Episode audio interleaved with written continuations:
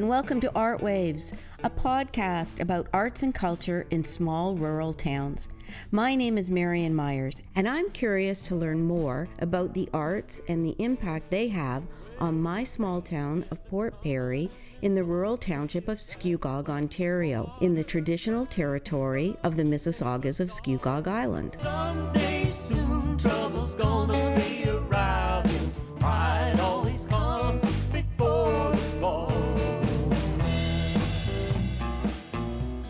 I've discovered a wide variety of passionate people creating, coaching, and connecting in my community.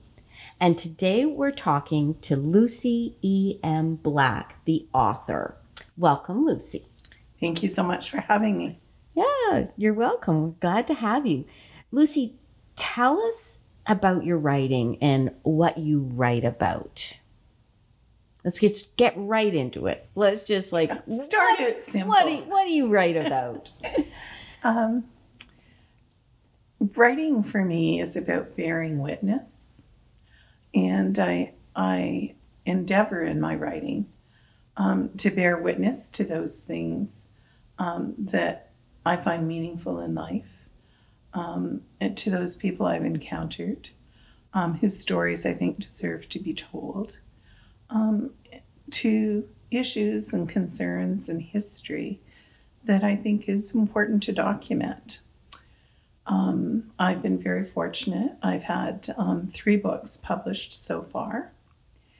The first um, book was a collection of short stories published by Inanna, which is a feminist press. And those stories um, were fictional stories, but each one of them um, was based on someone I had encountered in life. And they were stories of women experiencing dislocation. So, immigrating to a new country, dealing with the death of a loved one, in a whole variety of circumstances, um, just coping with their new realities. Um, it's not a particularly happy book, I've been told, but it's um, a truthful book and it, it bear wit- bears witness, I hope, um, to the lives of those women who are struggling. Um, my second book was a historical fiction. Um, it was based upon a 19th century um, novel of manners, very much in the style of Jane Austen or Charlotte Bronte. And um, Jane Austen, oh my favorite. me too. Yeah. Me too. Um, I was um, a 19th century British fiction um, fanatic um, as a graduate student. And I think all of that came out in the pages of this book. But it's Eleanor Courtown. Uh, it's a historical fiction. It's based on the true story of a poisoning um, that took place east of Port Perry um, in Cartwright Township. And um, one of the things that I was able to do in that in that novel, besides tell the story of Eleanor, was embed a lot of research about 19th century medicine, and um, that that was an area that really interested me, and uh, I delved fairly deeply um, into the medical practices, of the period, and um, as a result, have been invited to to speak at medical museums, etc., um, about the work that's represented in that novel. Um, so, again, bearing witness to the medical practice as well as to a woman who immigrated in 1870.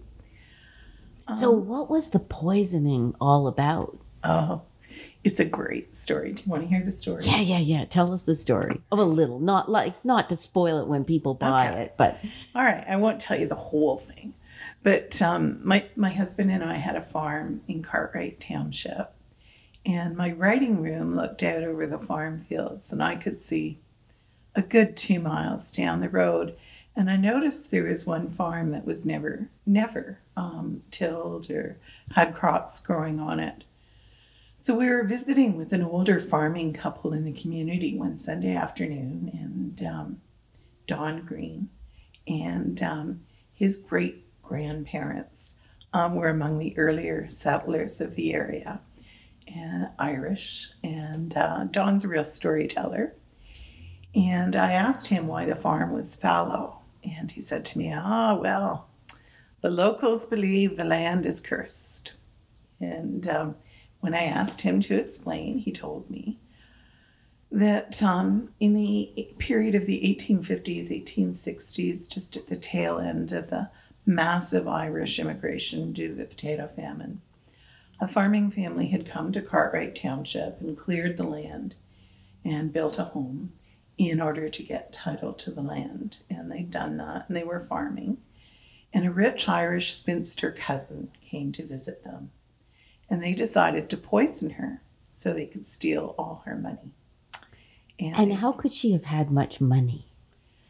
Well, she was a rich Irish spinster.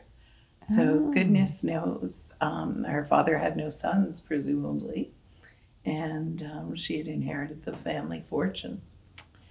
So she had come to visit them in the Canadas, as it was then, and uh, they put poison in her food. And unknown to them, when she was feeling ill, she went out to the farmyard and she was sick to her stomach. The animals came along and they, they ate her sick. This went on for a couple of weeks, and the farmer noticed one day that his animals were ailing and they were lying on their sides in, in the barnyard.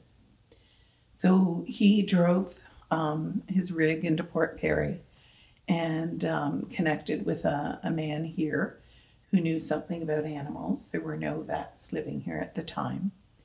And that, that gentleman came out to the farm and recognized the signs of poisoning right away and knew that something was amok.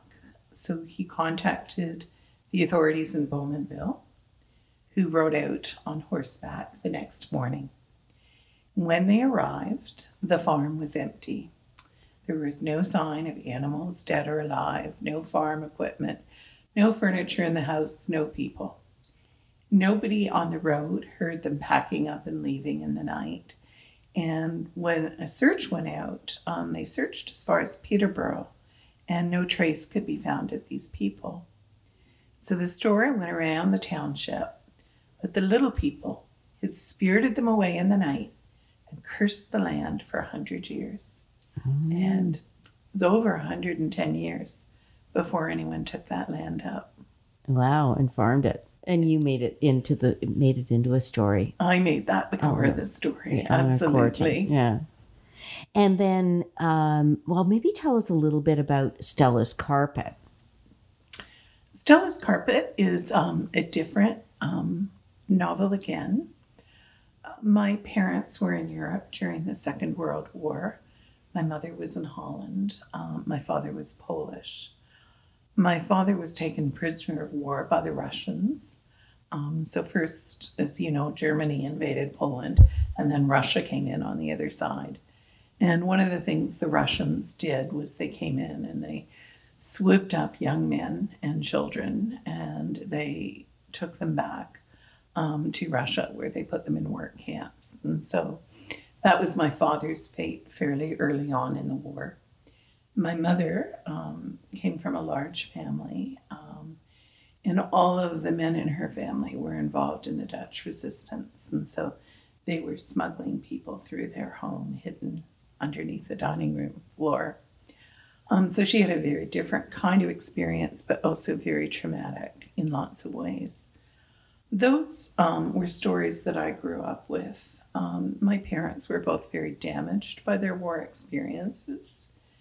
And um, I realized um, many years later, um, when I was working with um, new immigrant families to Canada, um, that the trauma my parents had experienced in post World War II Europe, that trauma and the signs of that trauma were very similar um, to the sorts of things I was seeing in the families that I was working with. I, I was a career educator, and um, at the time I was working in Whitby as a vice principal with um, families who are very new to the country. Um, Whitby was considered a port of entry, and they, these families were placed there in an attempt to house them and assimilate them into the community. And because I recognized those signs, I became very interested in what I later learned was called intergenerational trauma.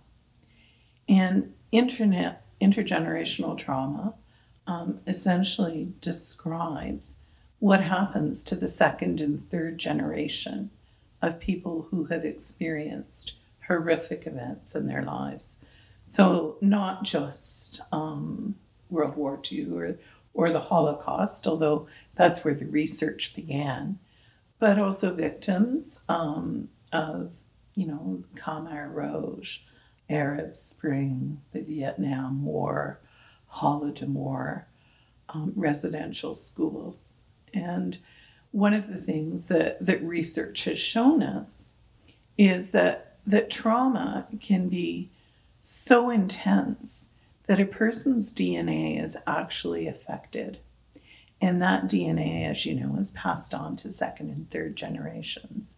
And epigenetics, which is the study that looks at these things, has actually been able to identify specific examples of changes in people's DNA as a result of intense trauma.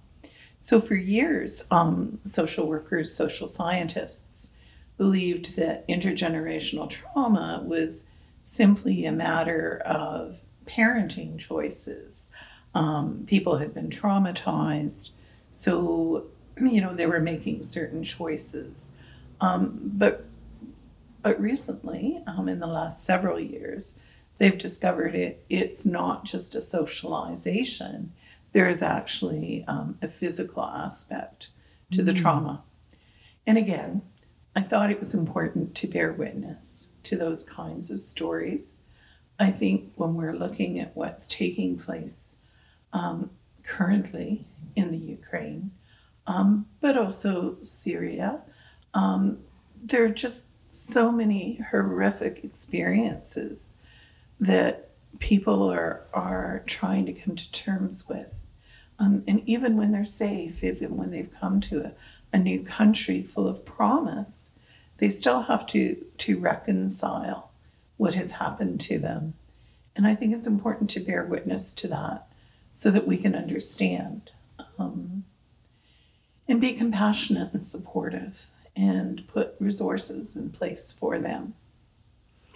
And so Stella's carpet um, tells the story of uh, a, a family that has that um, trauma that is being passed down. And one of the main characters in it doesn't behave particularly well. And we don't like her when we read the book, do we? We're not meant to. Um, and and we think she's actually quite mean to her father and her mother. Can you kind of describe how um, you've you've built that into the story? So the the main story, if you will, um, centers around the Lipinski family, and grandmother and grandfather Lipinski, excuse me, um, in the novel were both Polish and those stories that are told in the novel are, are my father's stories. Those stories are all true. and um, the Lipinskis have come to Canada for a new life. And they have a daughter, um, Pamela, who they adore, and they want to give her everything that this new country has to afford. But they're damaged people. So they barricade their house at night with steel shell shutters and they keep a year's worth of food and water in the basement in case they have to hold themselves up and and Pamela absolutely detests what she views as her parents' paranoia. She's embarrassed by it, isn't she? She's totally embarrassed by it. And, her father is seen as quite extreme by her friends in the neighborhood and they're afraid of him. They, they think he's crazy. And um, she just wants something completely different. But she's very damaged by their trauma, not just by being embarrassed, but she's damaged by her trauma. And she's very self absorbed, which sort of fits that profile. And she passes on a real awkwardness around people to her daughter Stella. And Stella's carpet really is about Stella and it's about her extended family.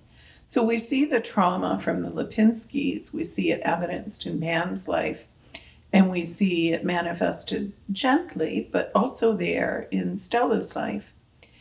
At the same time, we have a parallel trauma taking place with a woman named Fatima. And um, Fatima and her family immigrated um, during the fall of the Shah. Fatima had been imprisoned um, briefly, just for about three days. And her experiences and her family's experiences are based on my research, um, but also on some of the families that I dealt with when I was working as a vice principal. So we see trauma manifested in Fatima's story as well. Um, Fatima becomes quite ill in the novel, as you know, and um, some of the research indicates um, that that illness um, is a manifestation of the deep trauma that she experienced Mhm. as a young woman. Mm-hmm. So I hope that I've captured two different sets um, of experiences with intergenerational trauma and tried to highlight them a little for the readers in order to bear witness. hmm And we have a rather upper crust family character that plays and is the link between the two families, and that's quite interesting too. I I really enjoyed that way of bringing it to uh, a reader. That, that we actually had three families that we got to know. You you've named the two that were the most important, and and uh, but that third family as a contrast, we get to see that too, and it's it's great. I think I told you the recently I read Stella's Carpet for the second time and cried again. You know, I mean, it, I'm it's so glad. it's I mean it's a very uh, there's lots in the novel that's lovely and and and there are some funny little bits in it too. It's it's not but then you can still cry all over again when you read it. So how did you get published? Let's just change the the um, conversation. I um, have been writing all of my life, ever since I was very young. Um, in my 20s, um, at university primarily, I started working um, very hard um, on my short stories and sending them out to literary magazines and journals. And was fortunate enough to have a number of those pieces accepted for publication. Um, I've published pieces in, in Britain, um, in Ireland, in the United States, and here in Canada. And um, but making the leap um, to collecting those together and putting them into a book um, was a really big leap for me. I I love to write, but I also had a career as an educator, which I was incredibly passionate about, and which took a lot of my emotional and creative energy. But my husband was very supportive, and one year for Christmas, he bought me um, a registration with the Humber School of Writing. And they have a correspondence um, writing program for people with manuscripts um, to help them polish them and get them ready for publication. Oh. It's a program I, I recommend very highly. And so it, that program still exists at Humber College. It absolutely does. There's Mm. information about it on my website under my blogs. Um, so I was partnered with a writing mentor. Very fortunate um, that it was Donna Morrissey. Um, Mm, she's a Newfoundland writer. You may know her work. of course. And um, we just clicked. I found that she was um, a very respectful editor and um, was able to really help me pull the collection together and um, encouraged me to start sending it out. So I did. Um, and I sent it to Inanna, um, which is a feminist press, and they accepted it in really short order for a publisher, um, less than three months, and said that they felt that it made a real contribution um, to feminist writing. So I was very pleased and honored, excuse me, to be published by them. but one of the other publishers I'd sent my work to was a little press that I was really interested in out of Niagara Falls called Seraphim Publishing. And I thought they published really good, interesting books. And um, right after I'd signed my contract with Inanna at York University, I received um, an email from Seraphim saying they'd like to publish the short story collection. So I, I wrote them back. I was going to ask you that question. Do you did you apply out to multiple places all at the same time? Because if you're going to wait three months, you don't wait for one to come back and say yes or no. You just keep putting them out there. That's Yeah. interesting. I I pub- I I I think I sent out to about six at once, and normally the wait time is more than a year. Mm.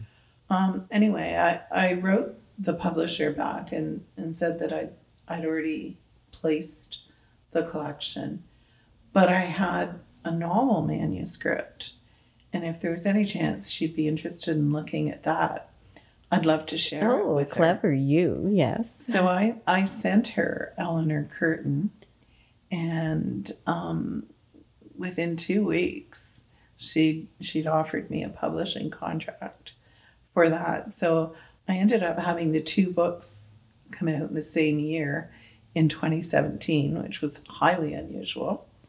And um, I had had some personal um, health issues. And um, that year, a brush with cancer.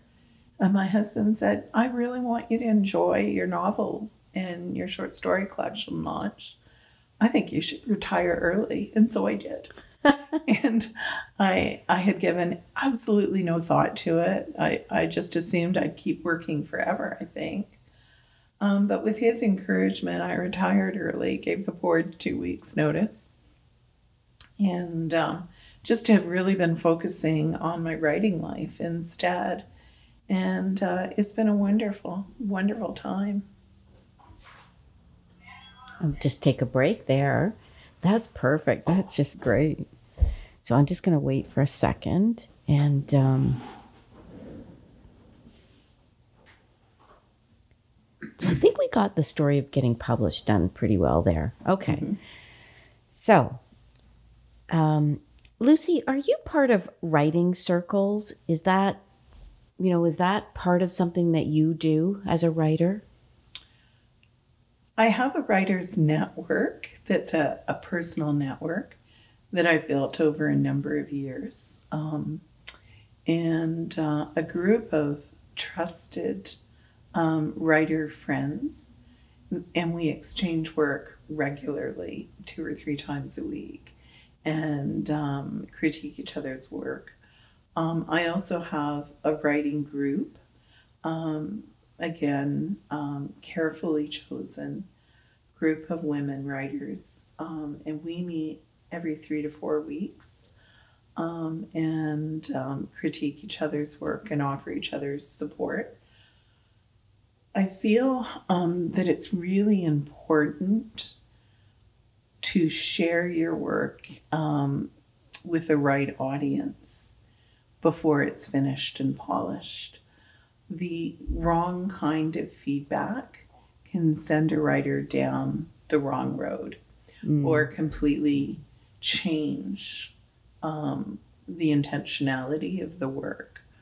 So I've learned over the years to be very selective about who I share my writing with at early stages, but at the same time, working with the network that I have built um, makes me a better writer, and I hope makes them better writers too. Mhm. Um, we're we're friends, um, but we don't do a lot of socializing together because our relationships really, really centered on the work, and that's very intentional. Mm-hmm. Now, what's so what's COVID been like for you as a writer, and, and maybe for some of the other people then that are part of your um, immediate writing community? What's it been like? This may not be a popular answer, but it's actually been great. Yeah, great. Yeah, I've heard that from people that write. Yeah. Um, For one thing, um, it completely destroyed our social life. So instead of rushing around, um, going out for dinner or lunch with friends or having people to the house, really, really um, battened down the hatches to keep ourselves safe and had more time for reading and writing than I've ever had in my life. So that part of it's been quite luxurious.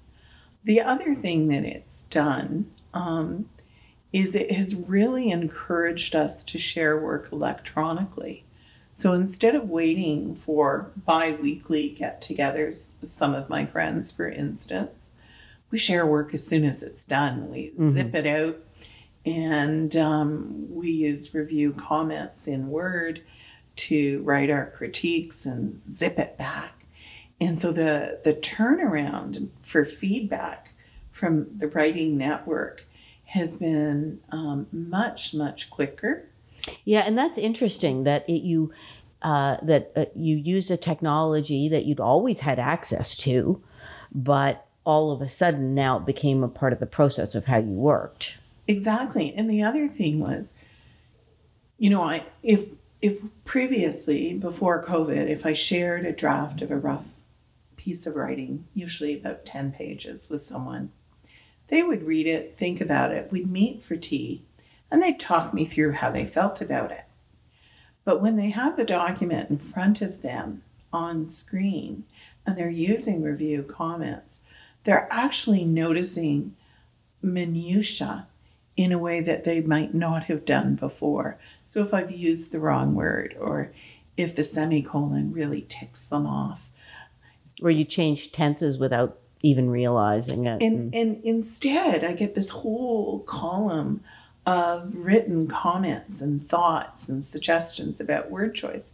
So the feedback is much more detailed and um, much more precise.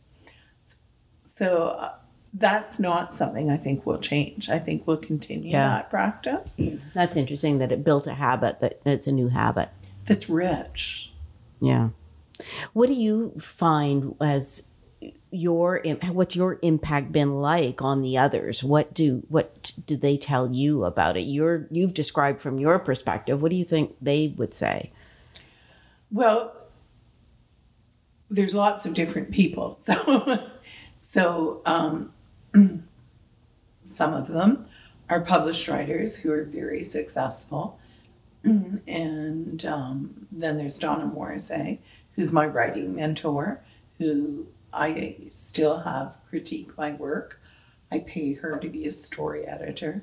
So there's those kinds of relationships. Then there are people in my smaller um, writers group. We meet at each other's home every three to four weeks. Um, one of them, um, they're all published writers, but at different in different platforms. So one of them um, has done a lot of writing for women's magazines. One of them was um, formerly a writer for um, CBC, BBC, and the Chicago Tribune. Um, another one is a self published writer. Um, another one um, is brand new to publishing, but has worked on screenplays um, for Hollywood. So all kinds of different writing experiences. Um, so I think that I've been able to share with them some of my experiences getting published, for instance. Um, and I think, I know they say that's helpful. I'm also very, um, I call myself linear. My husband says I'm not linear. But I, I like to follow um, a logical process when I'm doing something, a linear process, when I'm doing something creative, which, which I know sounds a little odd. And I think, oh, but so true. And most people don't believe that that you do a linear process in creating. Thank you. we can we can have that argument again. so, um, but some of my friends who are writers are not at all linear and have had no experience with blocking or doing outlines or or planning. And so I think I've been able to help them with those skills. Um, I try very hard to be generous and to be encouraging, um, but also to be truthful. I mean, if um, something isn't working, um, then there's a way to point out the ways in which it isn't working. We did have a member of our writing group, and this was a very painful chapter where her writing was of a very high caliber, but the members in my writing group felt that if she ever published it, it would be devastating to the people she was writing about. And so ultimately, she was uninvited to continue to be a part of the writing group.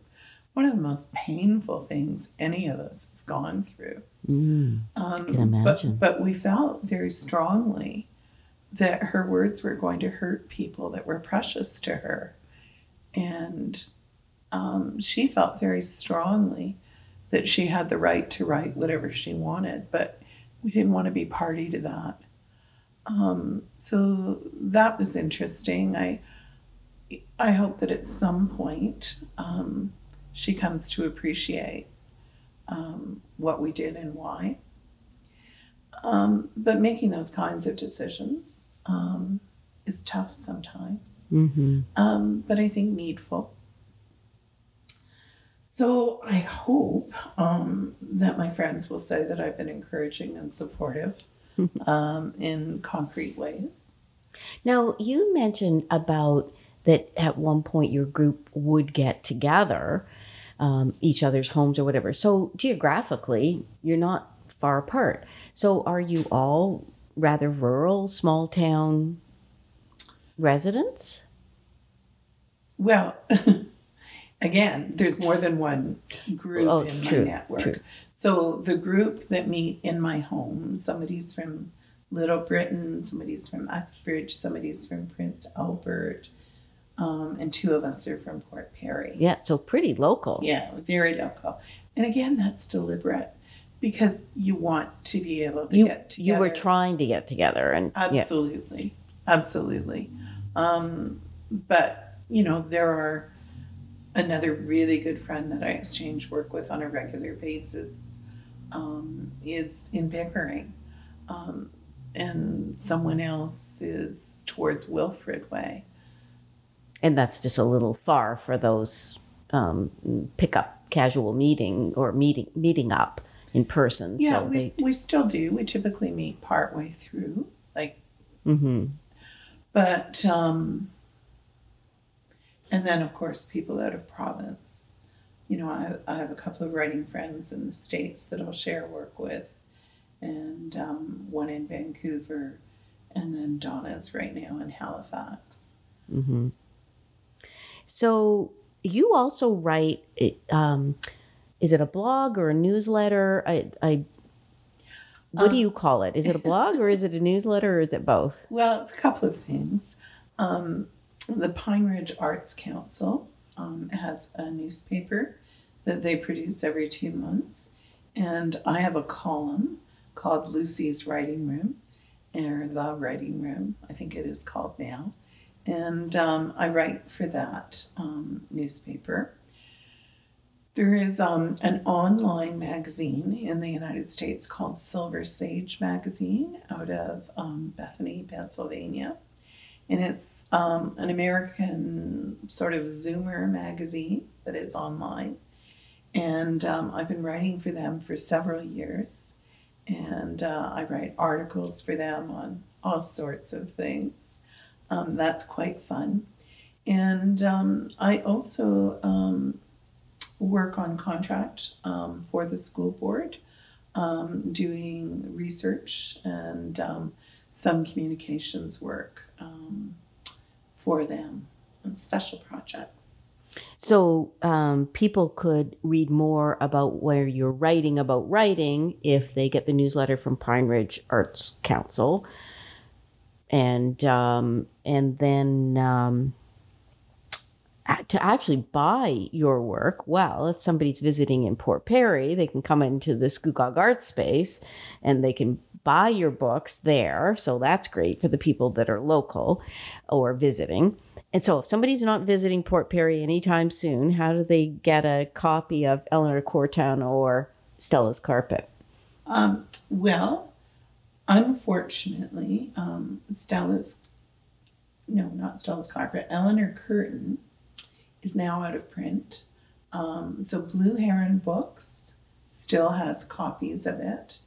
I have copies of it. Scugog Arts has copies. And um, Lindhouse Museum has copies. Um, so that one is eventually going to be more difficult to get to get hold of. It's available in the libraries. Um, so um, most of the libraries around here have copies. There's a book club set at the Scugog Memorial Library. Oh, yeah, they have an interesting program, don't they, at the Memorial Library for book clubs? Yeah, and so that book club set would be available to any of the Durham area um, libraries. Um, but as I say, Blue Heron still has um, a nice inventory of that.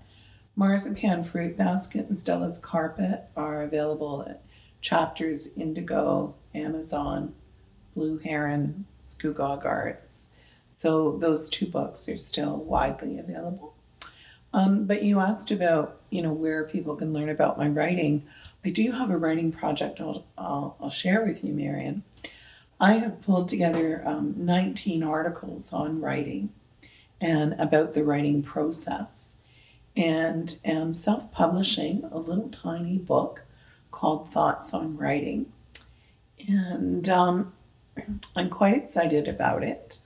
Um, it won't be very expensive. Um, it, it should be around $10, I think, when it's finished. I'm not getting very many copies published, but I do do a number of writing workshops at libraries, um, the Historical Society, Lindhouse Museum, etc. And people are always asking for these things. Um, so I've just decided to collect them, and if people are interested, um, that will be available as well.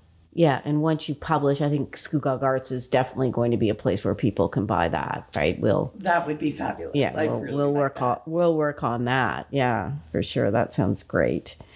And uh, so, thank you, Lucy E. M. Black. This has been absolutely wonderful. Thank you so much for everything you do to support local artists in the community. We appreciate your efforts. Yeah, thank you. And to our audience, Chi Miigwech, for spending time with us today.